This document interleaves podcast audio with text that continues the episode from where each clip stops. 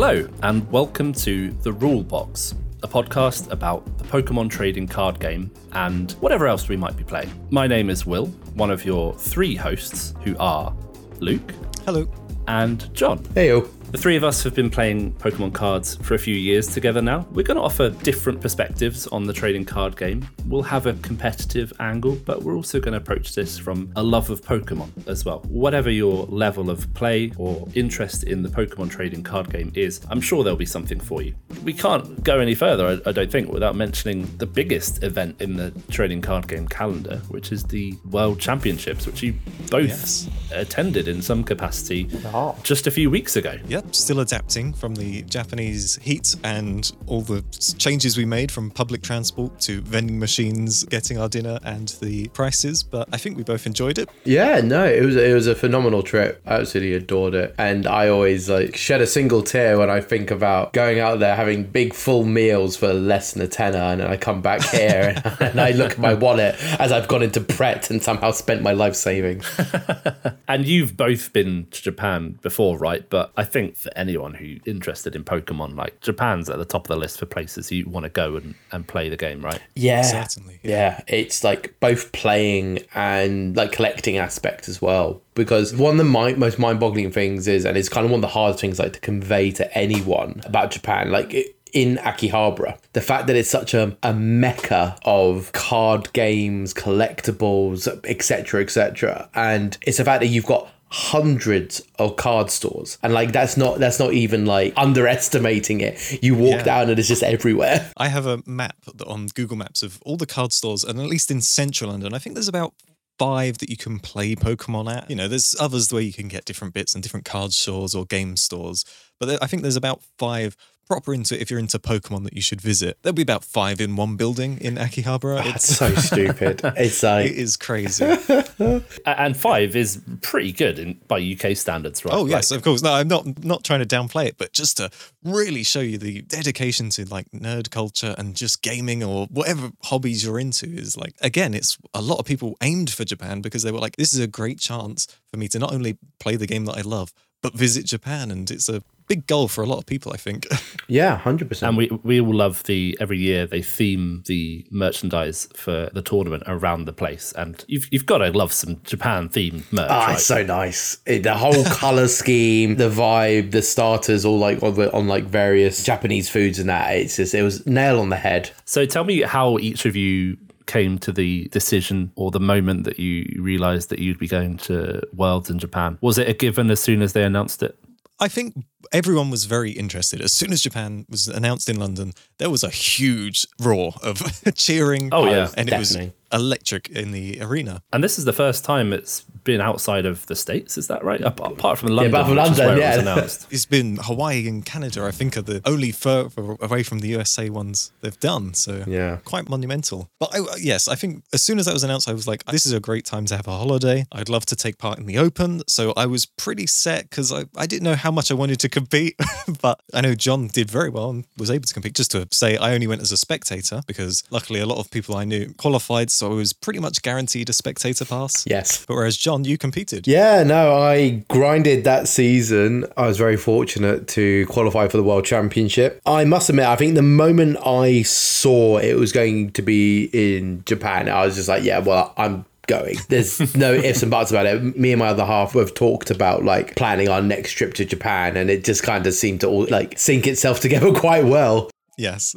It's wild to think about actually talk about planning for trips like that because during the tail end of the COVID era and the beginning of the Yokohama circuit, if we call it that, it's actually insane when I look back at it how many places I had to travel to to get points because. Obviously, with the COVID restrictions still in place for the majority of it, there were no cups and challenges. I couldn't go down to my local store, which may be an hour away, to go to a cup. But I had to go to Warsaw. I had to go to Lille. I had to go to Bochum. I had to go to Stuttgart. I had to travel across various places in Europe to like get my points in the end. And it's almost it's weird traveling out across Europe has almost become like like a second thought. Like it's, it's that now seems normal to me. But then when I talk to people that oh yeah, I've been to like eight different countries this year. And you're like, what? I'm like, oh yeah, actually, this is not a normal thing people do. I was going to say Japan was closed, wasn't it? It was. No one even knew if it was going to happen Yeah. in Yokohama because when we started or it was announced, Japan was locked off. You couldn't even visit as a holiday. So Yeah, they were really secluded in that point. Let's rewind a second here because you've mentioned traveling around Europe to get points and, and qualifying, but I'm going to pretend I don't know what that means and just ask how do you qualify for a world championship event in the Pokemon trading card game? So the way you qualify for a world championship is you've got to earn points throughout the season, attending various events and placing relatively highly. And once you place relatively highly, you gain a certain amount of points depending on how you place. There's also an extra factor as well of the amount of people that attend an event. But if we assume the average event of being 600 people, Which is a lot. it, it is way. it's a lot of people. A lot of the time, it would be top 128 people. Out of that 600, will get points. If you come first, you get a butt ton of points. If you come 128th, you still get a good chunk of points, but not near as much. And once you've attained the benchmark of points, which in the case of the Yokohama season was 250, you get given your world's invite. Or what event was it that you secured your world's invite? And, and how many points was that, just to try and put it into context? Ah, So the Break it down for me, Oh, God. I need the numbers. Give me the numbers.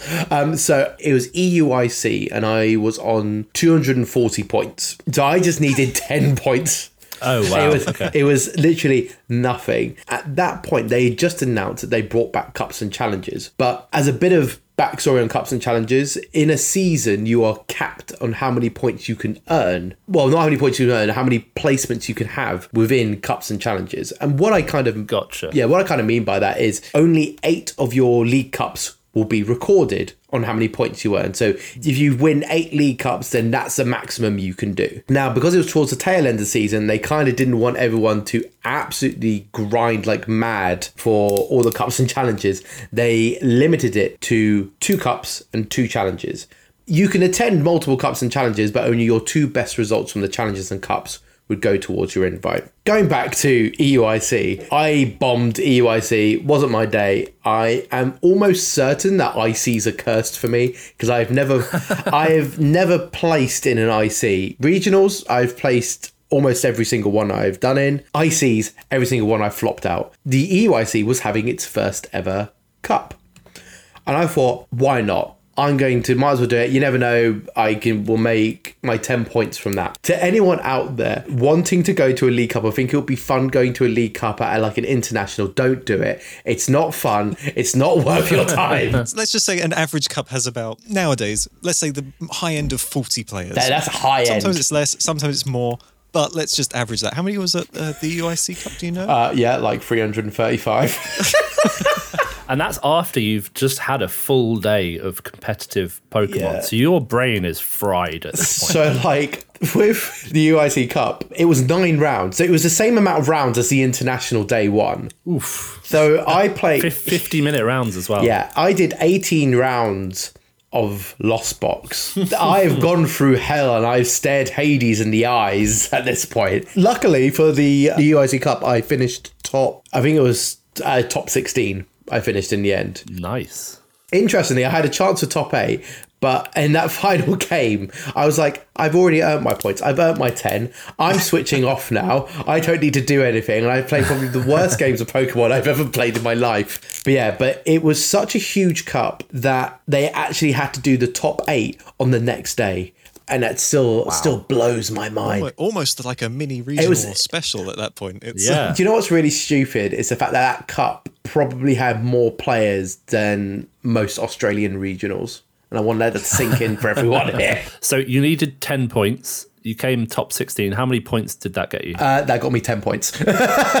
exactly. Oh, so you, yeah, I think it was. you I think, exactly how you needed to do. yeah, I think it was like 10 or 12 points. It was something along those lines, but it was very, very much on the margin. That was the moment I got my world's invite. Nice. And Um, Luke, you said you were going to Worlds as a spectator. You weren't necessarily grinding the season to try and get 250 points. So No, I had a few placements. I did make day two of EUIC. you did, Um, with uh, Lost Tina, right? Yes, it was Lost Tina before it was super popular, um, like it is now. But again, without cups or challenges, I was really hesitant on whether or not I could make it because you would have had to attend all these regionals and stuff. And I attended a couple, and but not enough to be like, okay, I can make it if I do well at UIC. At that point, after UIC, we'd had quite a few players already qualified. There was a high chance that if there's spare spectator tickets or something, I would be able to attend anyway. Little did we know that the Open wouldn't take place. What a plot twist. A day of much controversy.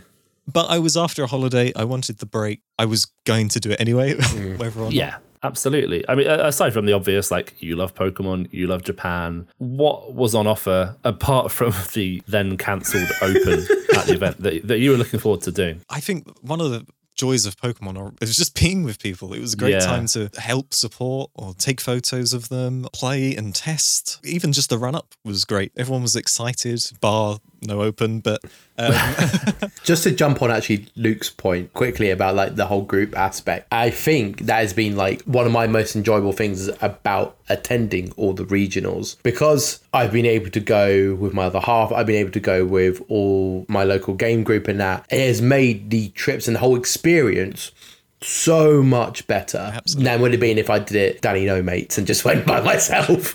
Because like really good example of this, I think one of my favourite trips was uh, one to Warsaw, which is by the way, if anyone has not been to Warsaw, Warsaw is a fantastic place to go. It's also very cheap. It's the only place I know where I can get an Uber on like a 25 minute journey and only pay six pounds. Why isn't that here? Is what I want to know. But uh, I love that you go straight to Uber and not like the the cost of a pint or No. a pint of milk. why am I buying a pint of milk in Warsaw? no, it's like one of those go-to like loaf of bread. Like how, how do you judge a, a country's economy? No, it's specifically a 25-minute Uber ride. But yes, the main thing is the whole group concept. Of, uh, everyone like going on the trips and stuff like that has like, been like the, the biggest selling point for me. And, and as Luke said, it's like one of the things I was really looking forward to. Being in Japan, obviously competing is what is a big highlight, but actually it was being with everyone, which is always sounds kind of soppy, but it was very, it's very true though. It, the, the camaraderie that everyone being there was was wonderful. It is, and it's actually, I think, to anyone out there who's you know interested in dipping their toe into trading card games, and it can be intimidating just showing up at a, a store where there are these seasoned players like Luke and Jon. It is intimidating, but they're such friendly places, and I think we've all been in that situation where we've shown up to somewhere not known anyone, but we've made friends who we're still friends with years later, and, and that's ultimately what is so great. Especially why I'm so gutted I didn't make it to many of these events. Actually, uh, sadly, couldn't make Worlds this year. Maybe. Maybe next time. Okay, maybe not Hawaii, but we'll get to that later. Yeah. Well, the issue with Japan is that everything was lotteries, which is Oh. commonplace in Japan. But you'd see that spectator tickets, which the competitors got, they got two of, which was very generous, Yeah. were going up on Twitter for sale. Whilst many people were secret, it seemed to be the price would be £200 just to spectate the event. Yeah. That's the thing with Japan, and it, to anyone who has not been out there, Japan love a lottery. They love a gambling esque thing. They like that sort of aspect. You, if you if we actually go back to like the card stores, like in Akihabara and that, they will have walls which are dedicated lottery walls where they're just blind packs, Absolutely. and you pick one at random, and you don't know what one you're going to get. Yes, oripas, which I couldn't work out why they were called. I didn't know if it was a Japanese word, but no, original packing or something. Oh, that's what it is. It's- that's, it took me a while to work. That's that far out, less yes, exciting. Would Make their own packs, yeah. It's also partly through necessity, right? With the sheer volume of people who want to play at events and there just Yes. not being the space to accommodate them, right? I'm always on the fence about lottery systems. Obviously, it favors those who maybe like have a busy work schedule or something like that, and that's that makes sense. That's the case with a lot of people. People have very busy lives and such. And I do feel bad for the players who are really gunning to try and go into Worlds. They're really trying their hard to get into Worlds, and they'll try and attend every tournament they can. And they get put into the same lottery system of other people who maybe are not as serious or something like that. And obviously, it's an inclusive game, and we should always think about the inclusivity of everyone. But I do feel sorry for those people who are there ready to go. I'm going to get this ticket right on the dot. Um, who are put in the dedication to try and get that ticket compared to someone who maybe just on a whim goes, oh, you know what, why not? I'll just apply and go, oh, what the heck, got the ticket. So I kind of feel bad for like those people in that respect. So it's why I'm a bit on the fence with the the lottery system as a whole. I, I wonder if it's a cultural difference there. Like we're like, oh, we can take five minutes out of work to chance or to gra- grab a ticket for a Pokemon card tournament, but from what you hear, it's the work culture in Japan is quite different. It's and- and grueling. maybe it's not as forgiving. Yeah. Yeah. no, that is very fair. We'll touch on it a bit, but logistically, it must have been very tricky to hold such an event because so many people did want to go. Mm. And 100% the competitors should be given priority, but the pure culture around Pokemon, it was very busy. There was lots of spectators there, but you can kind of see how they got to that situation of wanting to have so many spectators because Pokemon is huge in Japan. Well, it's it's at Disney. That's that's what it is. in exactly. How quickly from arriving at the airport in Tokyo was it before you saw something Pokemon branded? Uh, About two minutes. I lit- Was Pikachu there, like I, I'm pretty sure there to were greet you? Pikachu vending machines everywhere. Straight from Yokohama, the city was there's so many art installations and adverts. It really was big there. So Yokohama being where the event was held, right? Which is just outside Tokyo or like a suburb or It was about an hour or so, I think. Yeah, it's not far at all. The moment I saw the Pokemon stuff at, was at the airport because as I was walking for baggage reclaim, they had giant banners advertising the World Championship across. Oh, really? Yeah, they, they were across the whole. You know where you have those the the moving ground. What what is that actually called? The I just call it the moving ground, but the the, the floor escalator, but it's not going up. Are you talking about the Jamiroquai video? Maybe I am. Last time I was out in Japan before this, it was during the Tokyo Olympics. And it was heavily advertised. In Yokohama, I can say it was about the same, if not more, advertisement for the Pokemon World Championship than it was for the Tokyo Olympics. That's wild. It's insane. On the tube, they had because in Japan they're far too fancy and they've got little TV screens with all adverts going on. They had adverts for the World Championship going on, which is like a full anime piece, which looks really pretty. When you even like looked at the stops, the stop had like little symbols of the World Championship by it, so you knew that was the stop to get off at for the World Championship. I, every time I've explained this to people, they still don't believe me. But the actual barriers where you would go to like scan your Oyster card, you had a set of six of them, three very normal ones, and then you had three at the end where you had little Pikachu footprints leading up to them. And if you scanned your Oyster card equivalent, which is a Pasmo card, it would say Pika Pika, a little animation of Pikachu would appear, and then it will let you through. The fact that they went through the effort to reprogram the barriers to pay That made me jump the first time that happened. I, did, I didn't know it was going to happen. It was, I was like, oh, what was that? but the fact they went through the effort throughout the whole Yokohama station was just insane as well. Their TV screens in shape of Pokeballs showing all the streamed games, like the, the trading card game, the video game, even Go. They also had like all these like different sculptures you could take photos with, little inflatable things of the starters. It's just, it was bonkers. The moment you hit that station, from there to the venue, it's all Pokemon. Do we have any idea like how many people attended? Because Too many. like, like it was, it's a lot, but it's not Olympic levels of attendance and tourism dollars, right? Or, or yen, I should say. But it was enough for them to be like, right, that's it. We're going full on Pokemon mode. It's a very good question. I have no idea on the actual. See, I know the number of Masters TCG players, but Which was 638. But I have no idea on the actual total, like including spectators and all that, and just visitors.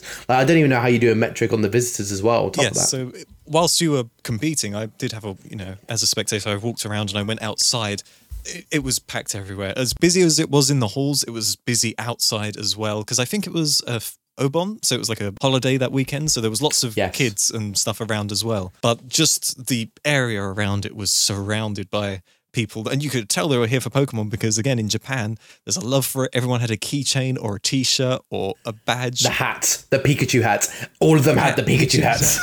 Just queuing queues for to take photo opportunities at these like things they had set up. It's, it sounded like it was pretty grueling just getting your pass, right?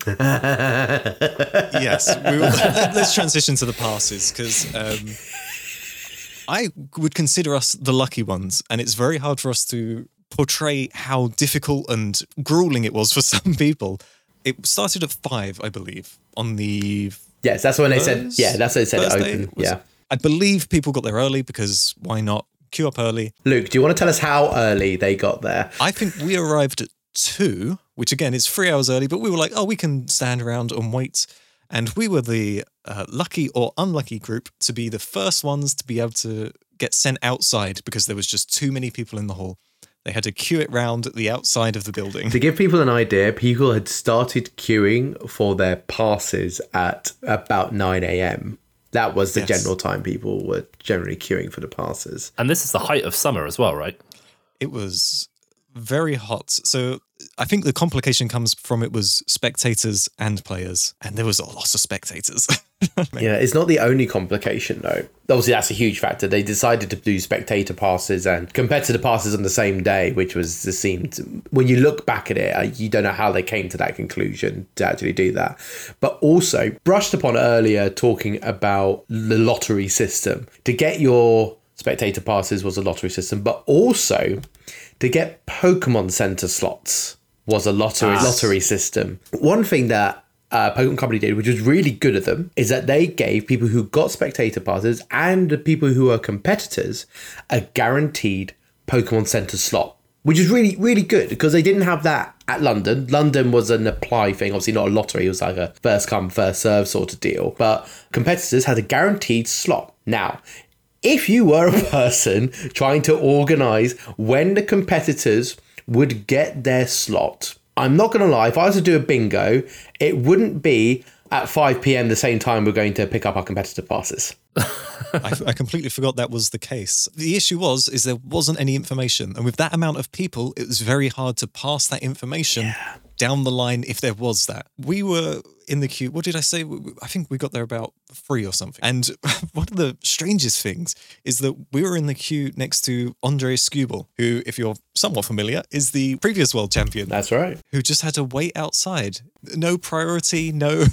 It just seemed very bizarre wild. that there wasn't any priority for the players. It seems The players who are about to compete in like the, Exactly. the biggest event of the year and, and need time to practice and, Or even rest. you're jet lagged. Yeah, like that's a lot. And then to stick them outside in the heat and with the masses who are there to get into the Pokemon Center, and that seems wild. What what happened as a result though is you had people who were the very unfortunate ones who got there later. Because if you did this at London, it was fine. You could get there later and actually the queue had gone down, you could walk in straight away. However, in Tokyo, if you got there later, you're looking at a three hour, four hour plus queue. Sometimes even longer than that. one of the people we went with. They got there about five thirty or something. I think they were still queuing at about eight in the evening. Yeah, that sounds about outside as well. Yeah, it was insane. And these poor people who have got the tournament the next day are stuck in the blazing heat. The way that the Pokemon Company remedied this somewhat was all the competitors who couldn't go to the center that day got given a, a special all access pass. So in essence, they can go whenever they felt like it. oh, that's cool. But yeah, but it was insane to the point where uh, because obviously the center had shut. By the time some people would finish queuing, the center had shut. So it's why they had to do those hmm. passes for them. I I was very lucky in my queuing experience. I must admit, we went to a lovely orchestra beforehand A Pokemon orchestra. a Pokemon Orchestra. It was one of the events held beforehand, and it was a wonderful experience. It was the Tokyo's National Philharmonic. And they were doing pieces on all the video games, so like particular popular pieces like Cynthia's theme, doing stuff like the Battle with Ho-Oh in Heart Gold, like some of these really big orchestral pieces. Absolutely phenomenal to listen to. They even did a little bit on Worlds beforehand, where it was like the build up to Worlds. It was a, a really wonderful experience. And actually, it's like probably the first time I've seen an orchestra play live it was wonderful. And I'm not a sort of person who listens to like orchestral or like classical music that often, but that was it was a phenomenal experience. And so we were there at the venue, and then we walked out. We actually didn't realize there was a queue outside. And we just randomly walked into one of the side doors into the venue that which was for some reason open. And we ended up inside. And then we just joined the queue inside. Now bear in mind this was at 4:30 p.m. and it ended up being we then see a message from Paul Luke and other saying oh yeah we're queuing outside. And we're like and we were just like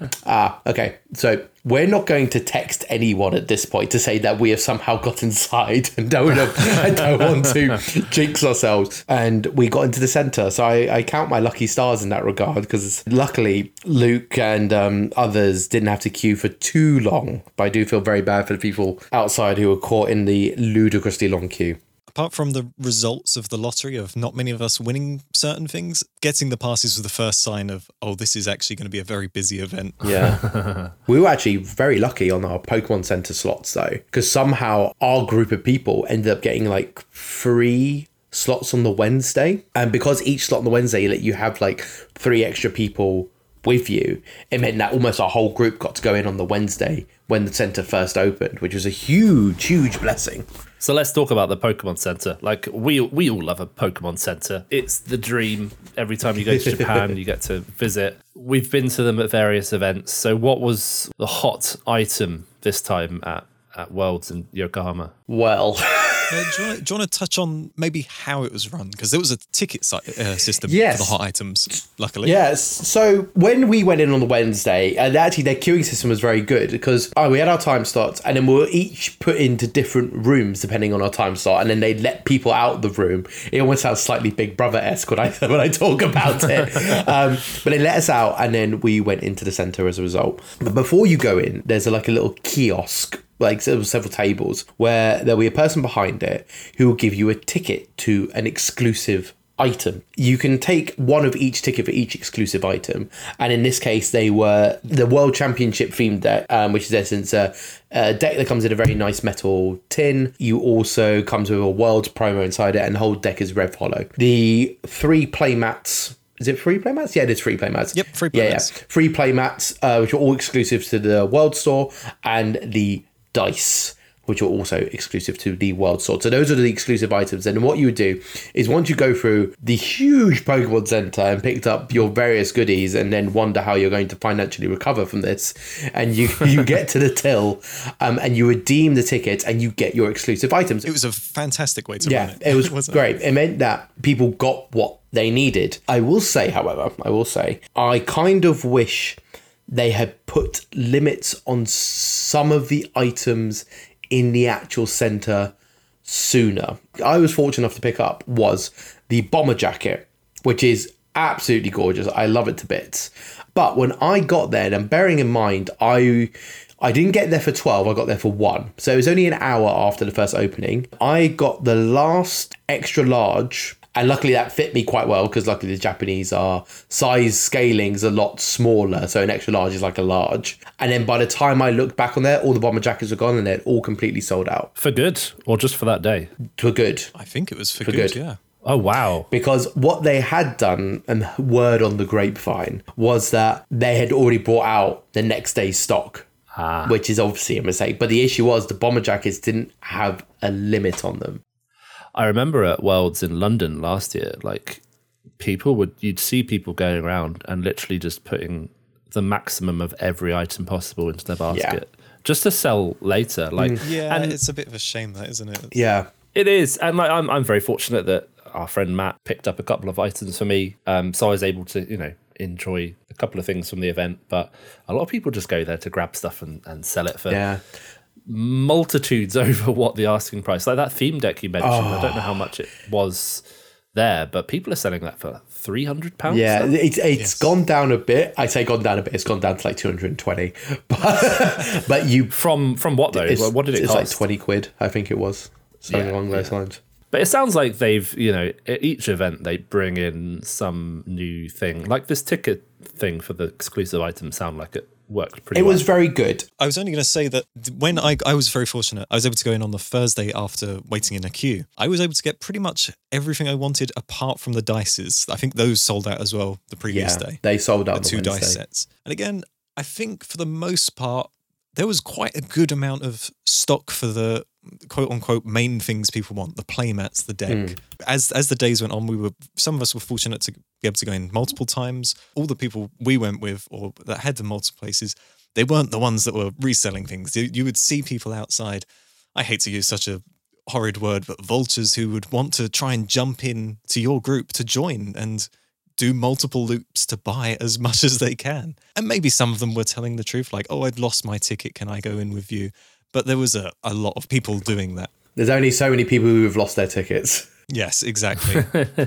on the later days, um, I think I was able to get a slot on the very last day. There was still hundreds and hundreds of playmats and the deck. So if you were able to go, you would, there, there wasn't running out of stock. It was it was quite impressive in that regard for those things. There was some weird things also that went out of stock quick, like chopsticks. I heard Yes, chopsticks did go out. I was surprised by that as well. Um, certain plushes and figures went quick, but for the most part, I think they retained a pretty good stock for exclusive Yeah. items. Give me a quick breakdown of like your haul. Like, maybe, maybe we have to do a video for this later. that's but that's like, another podcast. Um, is it? I'm quite happy telling how much I dropped in essence um, in that, and I I, I spent over like five hundred pounds in that centre easily. Oh yes, uh, probably about the same. And again, on the l- later times, they dropped limits for like the playmats, the exclusive playmats, and they still had loads left. And a lot. Of, I got a set for me and some spares for other people um, that weren't able to attend. Yeah, so I, I did similar. I picked up probably two of each of the um, mats because then I've got ones for myself, and then I can give out the rest. In terms going back to the the, the haul stuff, I must admit I've been purely wearing Pokemon clothing for like the past two weeks because I've bought that many different T-shirts, jackets.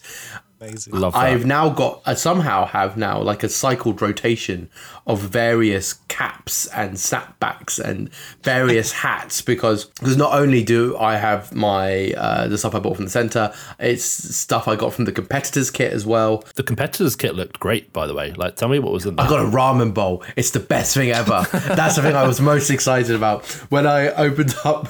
I remember it was I was in the I was in the queue for the center, and I just opened up my competitors thing, and I, and I just went, "I've got a ramen bowl." I, I, I didn't even realize why why we had a ramen bowl, but it was great because it's a lovely designed white and blue, had the world championship on it, had all the different key art surrounding it. It's like it's a really nice bowl. I also got matching chopsticks because why not? I got stuff like uh, like a switch cleaner. Uh, obviously, got some sleeves. Interestingly, we didn't get an exclusive deck box because that was one of the things that they couldn't make enough of. Or it was some things taken off the list, so we got given one of the World Center deck boxes, dice tray, plush with the ramen bowl. I also got, which is the thing I am going to be using a lot is um, I got a passport holder. But for when I go to my other regionals and that, people will definitely know that I'm traveling for Pokemon this time.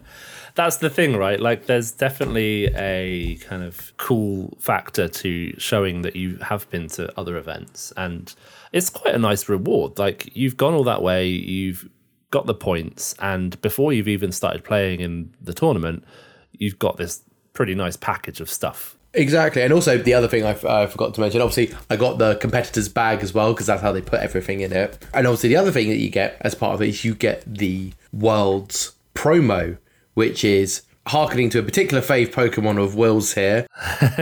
It's a Paradise Resort, and it's a card that says all your Psyducks have one less retreat. Isn't that wonderful? Pokemon Company have learnt their lesson of printing really strong cards or cards that could potentially be playable as very, very exclusive promos. So I think it's a way to counteract that. A bit more of a trophy now rather than an actual game. piece. Exactly. However, I am waiting for a really broken Golduck X, and this is like an automatic four of in deck, and we just end up in this situation again. Imagine that. Because a previous World Championship promo was really good. Although I didn't see a huge amount of play, I don't think, in Gardevoir EX, which is a, a very popular meta deck. Yes, that was Champions Festival. Yeah, it saw it saw a bit of play um, at the time to try and throw off Master Lost Box and for Tex for Drifloon as an attacker. In terms of other really broken and maybe not Worlds promos, actually no, it was a Worlds promo.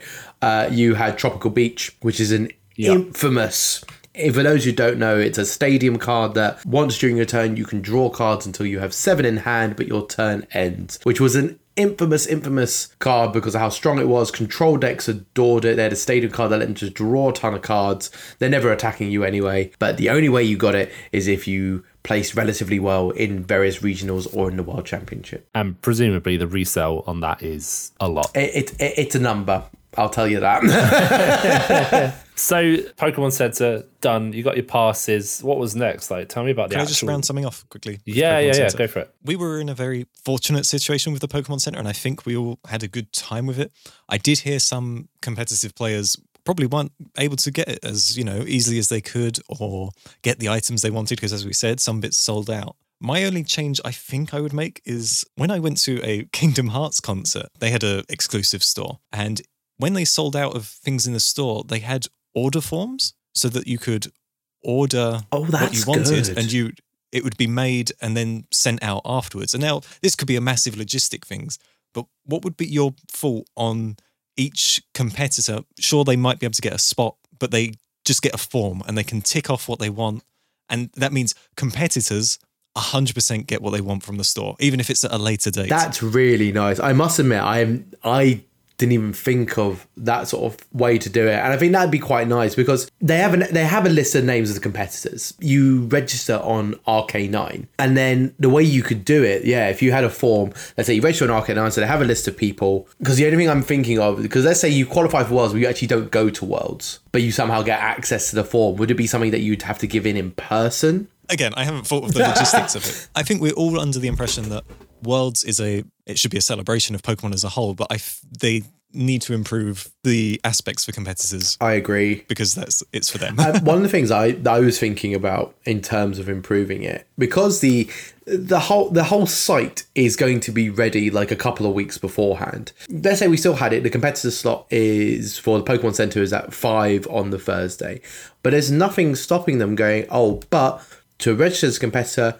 you can do it Monday, Tuesday, Wednesday, and you have it across three days. They, there seem to be this adversity of hiring more staff as coming from a judge myself, those judges there who were judging the event, who are running the event, they are not paid. The way they are paid is that obviously they get accommodation paid by the Pokemon Center and um, their flights are paid for as well. But their expenses are paid, but they don't get paid themselves. One of the things I think would be very useful for them to have in future is just having some more paid staff. That you have paid staff, let's just say from Monday to Wednesday, who you say, oh yeah, come on down any of these times to come pick your competitor pass across three days. That seems incredibly reasonable. And then on the Thursday, the competitors will come in for their slot. True, it will be crowded, of course, because you'll still have a load of competitors coming at once for the center slot, and maybe there you could then interact with you could humour like the form idea that you had, Luke, into mm. that. But it's like a multi-level thing that I think needs to be addressed in essence. I, I can totally see it being quite stressful like because competitors are there to compete but they're there also because they love pokemon and enjoy these things as much as any other fan right mm. so it, it seems harsh to not allow them an opportunity to experience that Yeah, and it's weird because in a weird way, it's almost like you're being slightly punished for being a competitor. It's like you don't get Yeah. access to this stuff like everyone else got access to it, which should not be the message at the at the end of the day. yeah. yeah absolutely just just early early access for competitors It's not much. I think actually, to be fair, I think one of the things that particularly stoked the fire there was there was quite a bit of discourse if you were following on Twitter or X now as it's called. I will mm-hmm. refuse we don't have we don't have to say that um, but there was a lot of discourse on just social media in general of competitive players saying like there are items that I can't get anymore because a I was stuck in a queue for ages or people went and bought loads. But I think one of the things that really kind of brought tensions high was Pokemon, and I can understand this from a PR point of view, invited a load of influencers to get early access to the store. And this was early access. We're talking about on the Monday, Tuesday early access to the Pokemon Center. And while this is fine as a PR point, one of the things they didn't do, they didn't give them limits on products, on anything. Ah. And the reason we know this is because certain influencers then proceeded to buy a load and then go on social media and say, Look at all what I've got. Message me if you're interested in any. When you had people buying like to sell. yeah, of course, to sell. Yeah, yeah. Uh, yeah. And you had these people who bought, like, for example, the um the, the boards, the skateboards, grew the resentment even more because we have said on various occasions the World Championship is highlighting the competitors, the people who are the trying to be the best in their respective area. And like I said, it is a celebration for everyone. But you are kind of putting those competitors to the side Not upscaling, I think is the maybe the correct term. Is uh, Yeah, no, I think I think that's a I think that's a very fair term. I feel like sometimes they don't understand how popular they are, which is a, such a weird thing to say, but they both seem to know and don't know at the same time. There's this shock when all the products sold out, but then why is there shock that all this product is sold out? because they're so popular. It makes you want to put a tinfoil hat on and it's like a massive conspiracy. should we talk about the actual event rather than Yeah, no, you know what? Yeah, the thing we actually were there for. because as a spectator, perhaps I maybe would not have wanted to pay two hundred pounds or whatever for a second-hand spectator ticket. No. But I still enjoyed myself as a spectator anyway. On the competitor side, as far as I'm aware, it sounded like there wasn't any controversy too much. No, well, at least on the TCG side, the event itself was ran very well. I had no issue with it. Uh, my only issue is was my um, last two rounds where I got two losses, but I can't really help that. As a whole, though, um, the event itself was run completely fine. There, there's very minimal overrun. Going to like regionals and internationals in like America, for example, I've had to wait sometimes in excess of half an hour, even 40 minutes in between rounds. In essence, I had to wait a round in between rounds, which is bonkers. While this one, the largest overlap, I think, in between rounds was 15 minutes. And that's perfectly acceptable and something that I understand. As, as a judge myself, I can understand how that happened. My only small gripe was I wish the tables were a bit bigger, but I think the tables were very much designed for Japanese playmats and not for Western playmats. I did see photos of them like running off the edge of the table. Yeah, so, but that is a an incredibly minor issue. But the overall running of it was very smooth. I I did say it was well run for the TCG side of things. Um, Luke, did you want to talk about at all the VG side? I got to hear a little bit because I was spectating and didn't have to worry only about playing. I believe there was like the, the way the trading card, oh, sorry, the video game works is that you're plugged into like a local network. I believe if that sounds Yeah, about right. it was right. something like the top 16 got unplugged or reset or something, which is Oh. imagine like top 16 at the TCG tournament and they flip the tables and suddenly everyone has to reset. Suddenly all like- the tables flip at once. which is like causes so much discourse. I don't know how Go was run. I presume it was fine. Uh, Unites, I presume was okay. I didn't hear any yeah, controversy um, anywhere. Um, Unite was run perfectly fine. I, I, I don't remember any sort of controversy with it. They had a good crowd following. You always you could always hear where Unite was. The sort of like big cheers. You kind of kind of wanted to just join in with them. It was a lot. They seemed to be having a great time with it. So what happens there then? Like if you're playing uh uh the video game and you're doing pretty well, you feel like you're about to secure a victory, and then they're like, "Sorry, just got to reset everything." Uh, yeah, I believe like- it was reset, and there was a lot of Yeah. Word about how there's no. Um, I guess the term would sort of be like in-game save for, or like for battles where it can resume if they were suddenly disconnected. Um, Yeah. it's not like everyone's switch turned off. Everyone was just disconnected, right, from their opponent. Certainly is not what you want happening in your world championship. No, top where- sixteen as well. It's just like you're so far. Exactly. So and like, there's a lot of money on the line as well. And I think this is an issue with Scarlet Violet. I could be wrong about this, but I believe in previous games, if you were disconnected, you could resume. Hmm. And I think it's a feature they took out. Hopefully, maybe later down the line, they implement a patch or maybe in later games they put this back in. But I'm pretty sure in previous games, if you were disconnected, you could resume from point. As a as a whole, I think there wasn't anything massive on Twitter or you know news articles having to be written about unkempt players and all this. No, and no. That quickly note on spectator side, and I will bring us back to 2019 London, just because I want to include Will a little bit, because we all attended the London Worlds, but we played as in the open and as spectators. We all enjoyed that, right? That was Yeah, that was good. I loved it. Yeah, it was fun. Yeah. It, it was interesting because I didn't know the discourse as much in Japan in terms of the side events because I heard there was a lot of things not quite working. In London, if I wanted to do side event, I just queued and then I got my thing and it was all barely hunky dory. my situation's a bit different is that I was fortunate in that I didn't overpay for a spectator ticket. And so I didn't particularly care about taking part in side events. I was happy just to be there, take photos and watch the games and this and that. Yeah, I didn't try for side events because it was very hard to do. I usually like to play in the GLC. I didn't even know they were happening on the first day because it was Wait, there were GLC tournaments? well, yeah, it was done online in like a, table booking system, like you'd go for a restaurant or something. oh, they did it on open table, didn't they? I think they've done it in American or some of the American regionals or something. Oh my goodness, I It was my that. first time seeing it, and it with the amount of people, it didn't particularly work well. At least on the first day, maybe they fixed it, but at that point, I didn't particularly care to look or try. It was.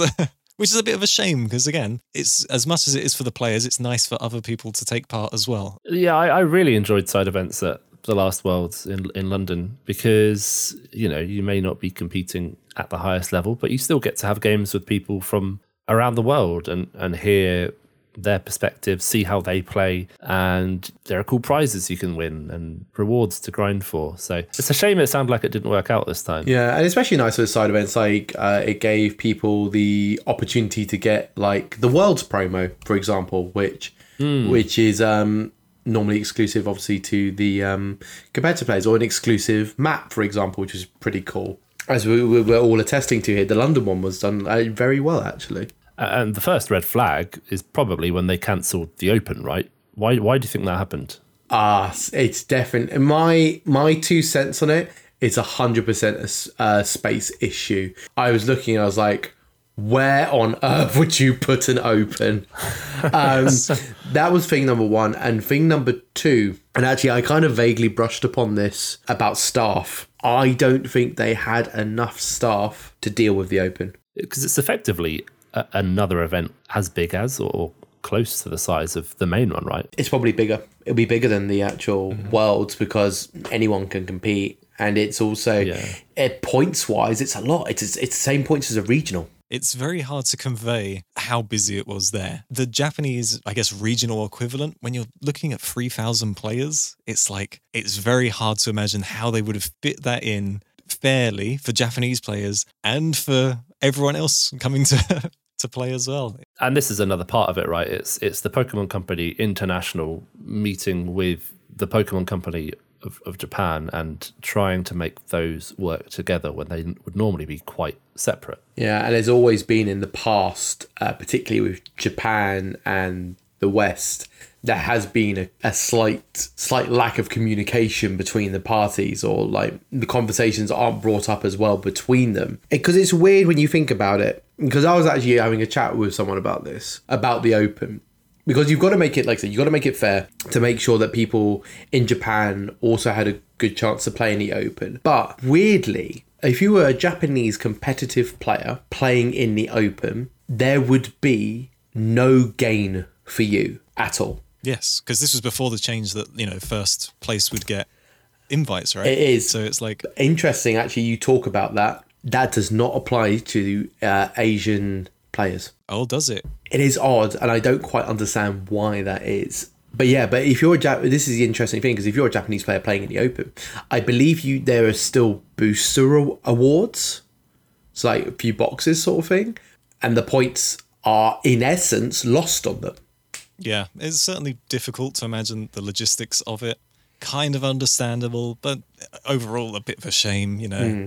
Very tricky subject, right? It is very tricky, isn't it? No, it's it's especially when we don't know exactly what went down behind the scenes. no, we don't know the full ins and outs of the situation. We don't know the logistics behind it. We don't know the communications. We don't know the staff power and etc. etc. So it's um so it's very hard for us to judge the situation. We can only hear what little drips and drabs that we hear from someone's mate's mate's cousin who happens to work as a janitor for the Pokemon company, sort of thing. So, Jon, how, how did you do? Come on, tell us about your competition.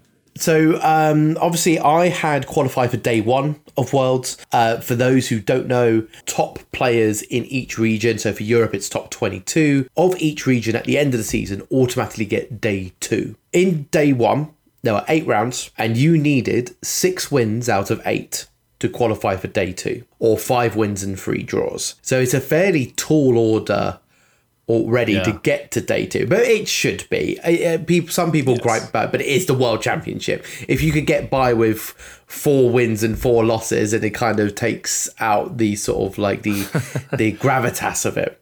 I started the day well. I was on three wins and a draw going into lunch. Fairly high spirits in that regard. The issue with a draw is the moment you get a loss, that draw is pretty much a loss. So draws are generally very, very bad because you can no longer get free draws because obviously it's only eight rounds. To get the draws to be worth anything, you need three of them and five wins. Come back into lunch uh, straight off the bat. Uh, he faced a Japanese player who was playing Gardevoir, and the deck decided to be uncooperative, shall we say.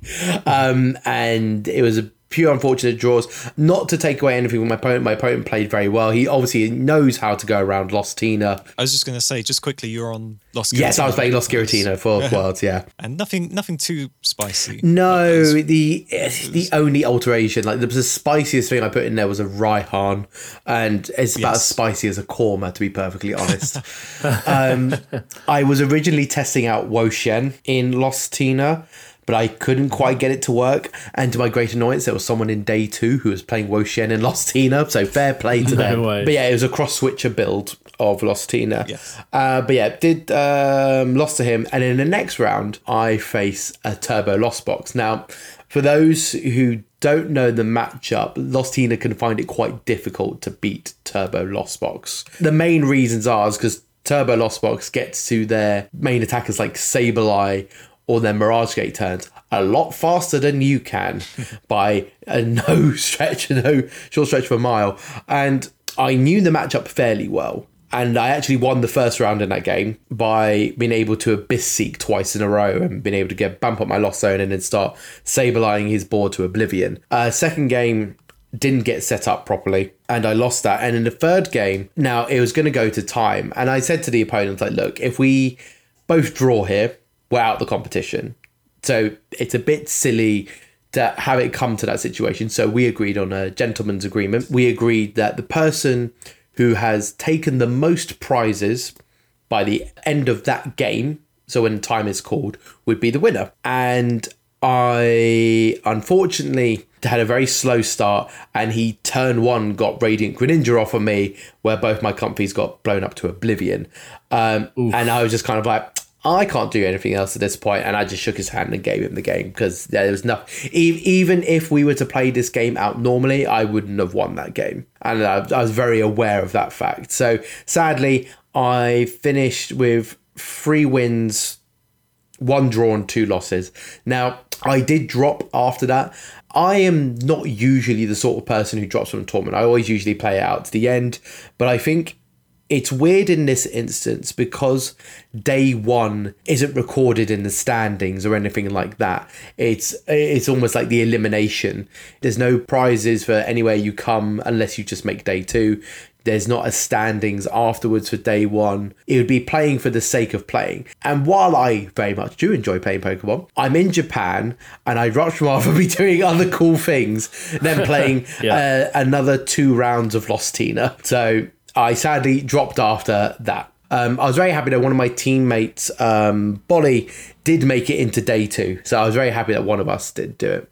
you had a very similar story to a lot of people in our group, right? Is that not many people were super disappointed, you know, going there naught free drop. We had quite a few like, oh, will they make it situations, right, with players, which is ah, it's annoying, and I can imagine it's quite heartbreaking, but it wasn't as heartbreaking as everyone's like super dejected and dropped straight away. So it was quite a good showing, I think.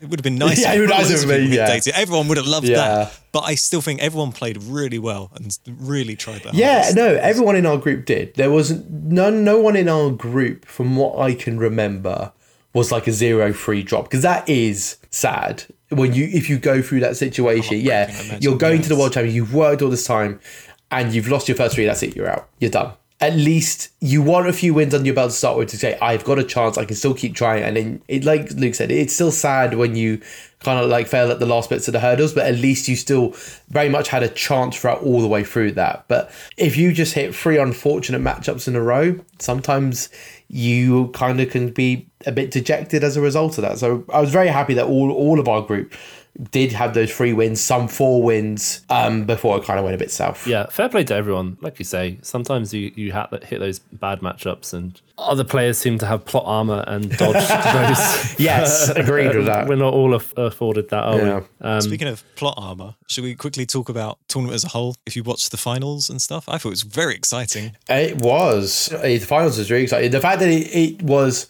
a very to and fro. There were very, you could hmm. very clearly see, it. and actually compared to the London finals, this was far better because the London finals, I must admit, was a bit boring to watch. Not quite a mirror match, but it was very much incredibly similar decks, but one was incredibly favored over the other, and it very much showed that during the game where Ondřej um, won very comfortably. I don't think there was no points when I was looking at a game where I was thinking like, oh. Ondřej's in there like a is in a is a pickle here. No, he was very much it was in control throughout all of it, and it, that's what was expected. But the Tord game, yeah, it could have gone either way. It was literally one or two card different. The fact that Tord hit double psychic off the Guardi Shining Arcana to get the knockout in the Mew VMAX, which was insane. Yeah, it was. moments. There were so many like big moments like that which made it very exciting. I honestly thought that the plot armor of Tord would have taken into the world championship and to be fair that would have been quite something. He would be the only player to win every single type of um, Western event. Like not even just like winning an EUIC, like winning He's- every IC. yeah, he's like, won- yeah, like- from every region. yeah. Nothing against Vance. He played incredibly well Yeah. and came first place, but it would have been spectacular to see. It would have, wouldn't it? Like, It- yeah, it's everyone loves a good story. Again, Vance did very well with Mew. Everyone thought Mew, Yeah. you know, was out of contention with all its counters. but no. fair play. Mew doesn't played well. die. Mew's like Pikarom. when you think it's dead, it's definitely not dead. But saying that though, I, I do wish Vance would have cracked more of a smile when he won.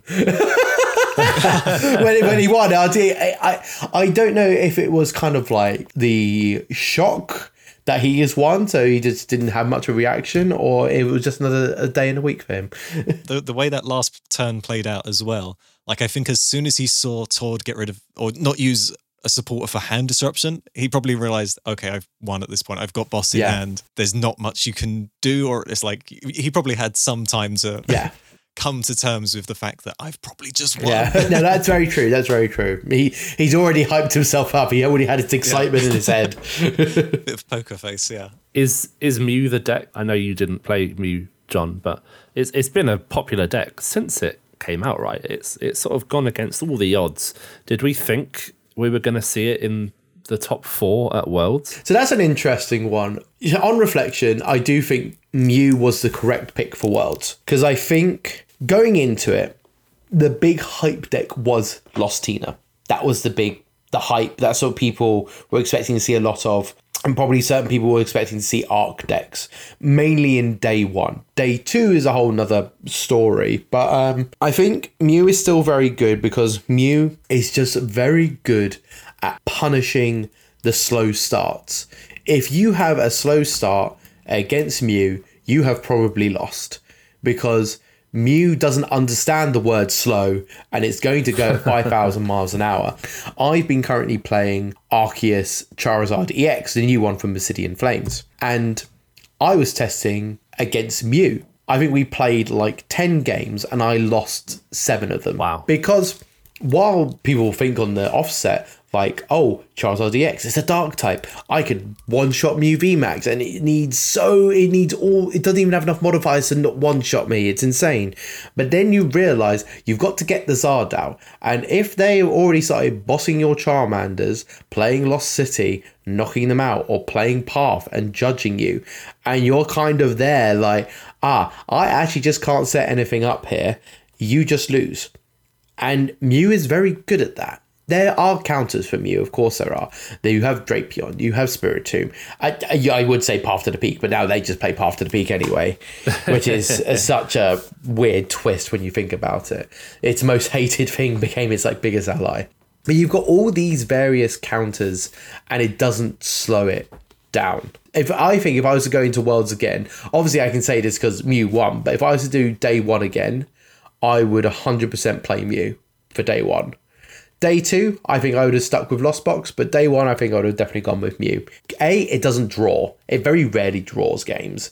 And it's just so aggressive and it punishes the slightest blip in the opponent's defenses that you can just steal wins from almost certainly unsurmountable situations. We actually had three Mews in the top eight. Yeah. Like, like it's it's admirable how this deck has just gone up against everything. It's a strong deck. the. Pokemon Company has subsequently thrown against it with with counters. Yeah. Um, maybe even up there as one of the greatest decks of all time. that, That's, that's a can of worms we could that- open. But I will say, just on the on the format, it was pretty varied. Like I, I'm quickly brought up the Limitless page, but there was lots of you know you could play Lost Box or Lost Tina or Gardevoir or Mew or Chien-Pao or there was a Palkia I'm just looking Uh, at. Lugia as well. Lugia, of Yeah. course, yeah. I'm sure Miraidon was in contention. There was a lot of different choices you could pick. Last year it was people played Palkia, or if you were smart enough, you picked Arceus Pikachu, and that seemed to be the counter for it. Yeah. But looking at the year before that, it was you played one of the big tag teams, whether it was Mewtwo and Mew,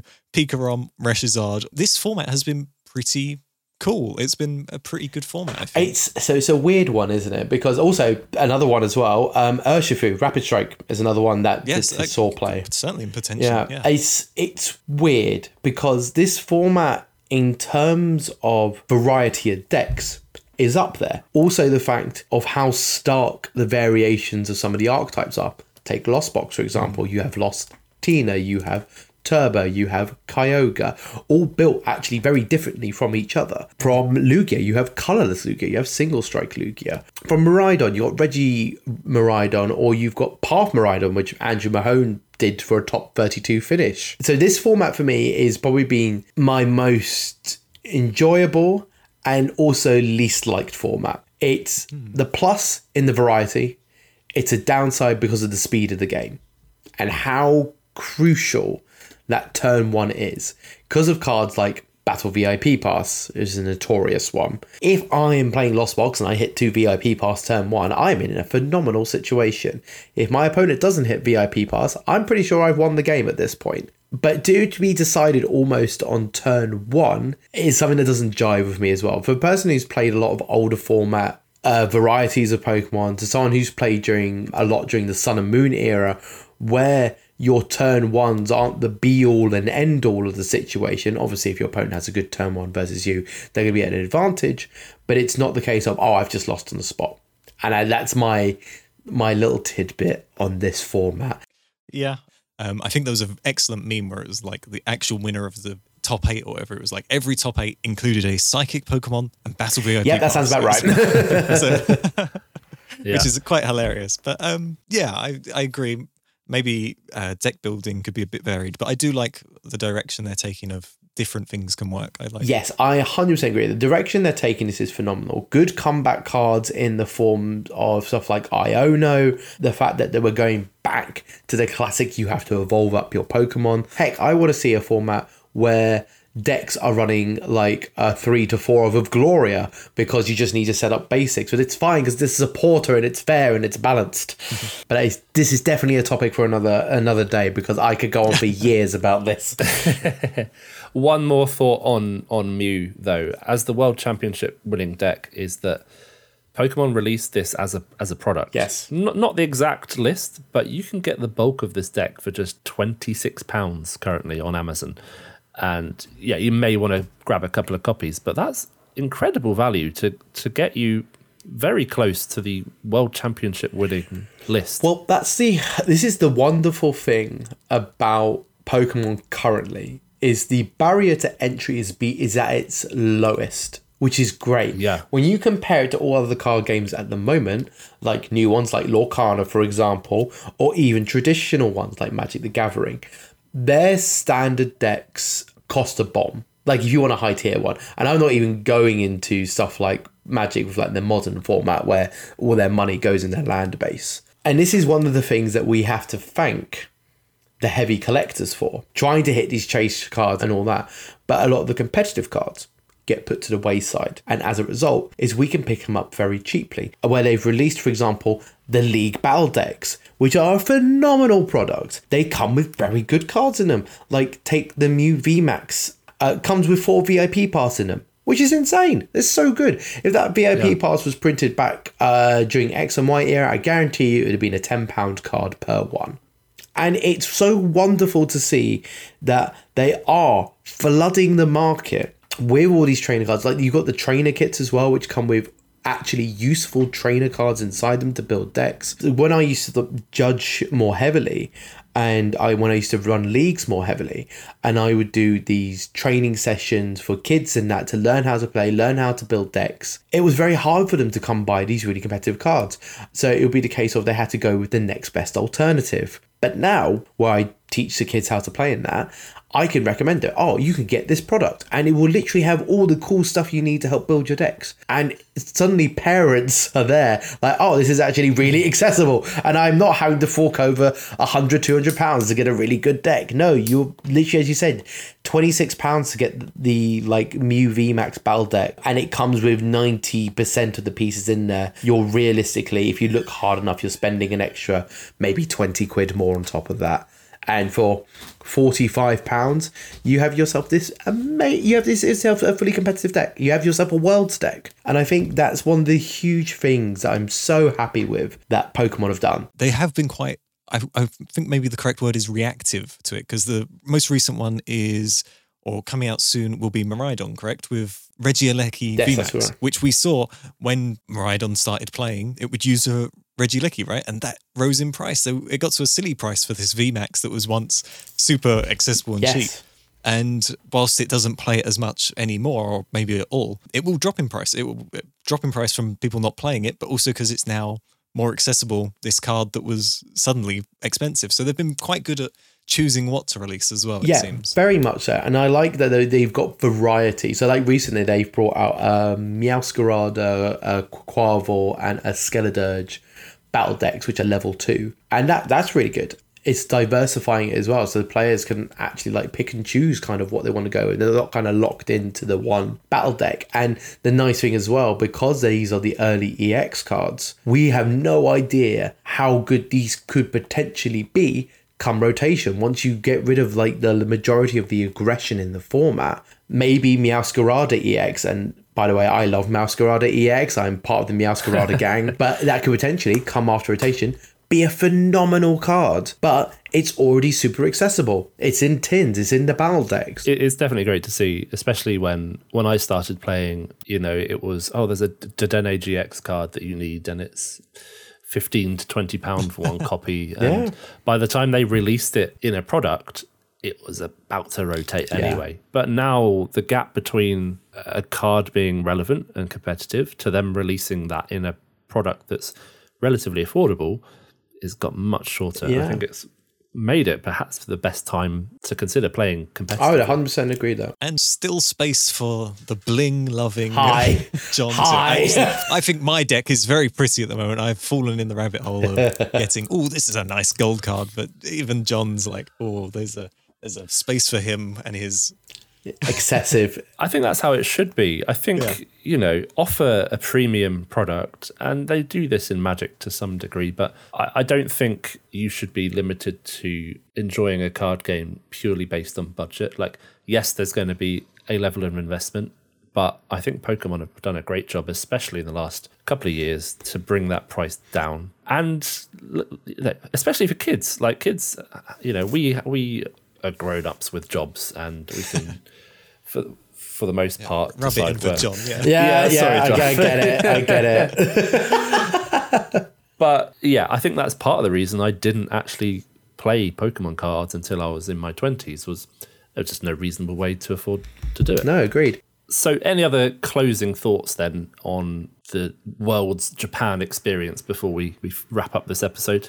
Well, do you want to go first, Luke? Because it's a. I can, I can go. I think as a whole, the event was fine. There was it's just that- fine. of course, everyone would love for it to be bigger and better, and there's these logistics that we can't possibly imagine.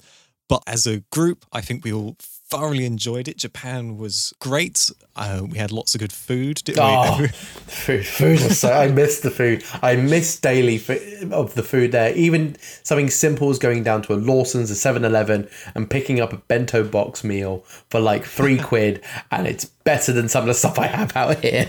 It sounds like it's actually surprisingly affordable in Japan, which is not everyone's perception of the place. It is, and I I will only uh, brush on this briefly. When I first went out to Japan, I was out there for about a couple of months. Wow. Yes, it's a fairly long time, and Did you run away from home? Or? No, it was hostel hopping just after university. No, just before university across across Japan. And the biggest misconception in Japan, everyone says, "Oh, it's so wildly expensive. Everything's so expensive out there," and it's not true. The most expensive bit is the flight, and I will admit their flights are very expensive to get there. but the actual price out there for food, for accommodation, for travel. To give you an idea, I can hop from one station, metro station, to another station for about 80p. And even to the extent of where me, Luke, my other half, and uh, other friend of ours went out for a meal just before we were flying back. And we had like three big main dishes, two extra side dishes. I had gone through like three or four beers at this point. Luke has already gone through like two or three drinks. Um, other mate had gone through a couple, and these are all alcoholic drinks, like spirit mixes of beer. And my other half went through like a few just like soft drinks. The whole meal cost. 35 pounds for all four of us and it doesn't make any sense and i still don't know how we came to that number but it's that level of cheap. And also there's the other side bit of on certain products you can claim the tax off as a tourist but that's a conversation for another day. It's a bit too late to be talking about tax. but like hobbies as a whole, it's it's a different ballpark out there. I know Will, you're massively into Gundam, and yeah. I, I don't know too much on that front. Oh, but Oh, it's so the, cheap. The model stores, or even just like general stores that carry model things, is like so impressive. yeah It's just more evidence that I was meant to be born there. Uh, to briefly talk about other card games or just card games as a whole, me and John were pi- buying magic cards and stuff. Oh, it's I think so I cheap purchased maybe it was so cheap and but fun to do it as well because the way it's set up like a like almost like a library. yeah like, it's just these walls it's not like you're flicking through a binder. or no something. it's these like oh no, walls and walls. walls and walls of just single cards everywhere and i was just having a field day just going spent through maybe like 350 pounds worth of singles, but got like 700 pounds worth of value. Yeah, it's so good. Oh, it's so good. Oh, take me back. Take me back again. Please sponsor this podcast. yeah, so we go back to Japan. We'll do we'll do podcasts out there. Well, it's been lovely uh, to hear about your travels in Japan, and I'll, I'll try and live vicariously through that. Um, but it's probably time we wrap up the first episode of this podcast, which we have named The Rule Box. Thanks, both. This has been good fun, and I hope we do it again soon. Yes, very much so. I've very thoroughly enjoyed this. Try and find a subject that Will can chat in a bit more. Yes, agreed. Will, where can you find us? If we can, can we be found? Can we be Or are we found? going Am I lost? Work on that. Work on that going forwards. Good question, Luke. At the time of recording, I'm currently grabbing the handles for the rule box. So try looking for those. You should find us. And the chances are, if you're listening to this, you already know where to find us. So, uh, yeah, stay tuned for the next episode. And I'm sure we'll get onto the topic of the new season and where worlds will be next time and how we're thinking about that. Yes. Until next time, this has been Will, Jon, and Luke on the Rulebox podcast. Thanks for listening. Bye. See ya.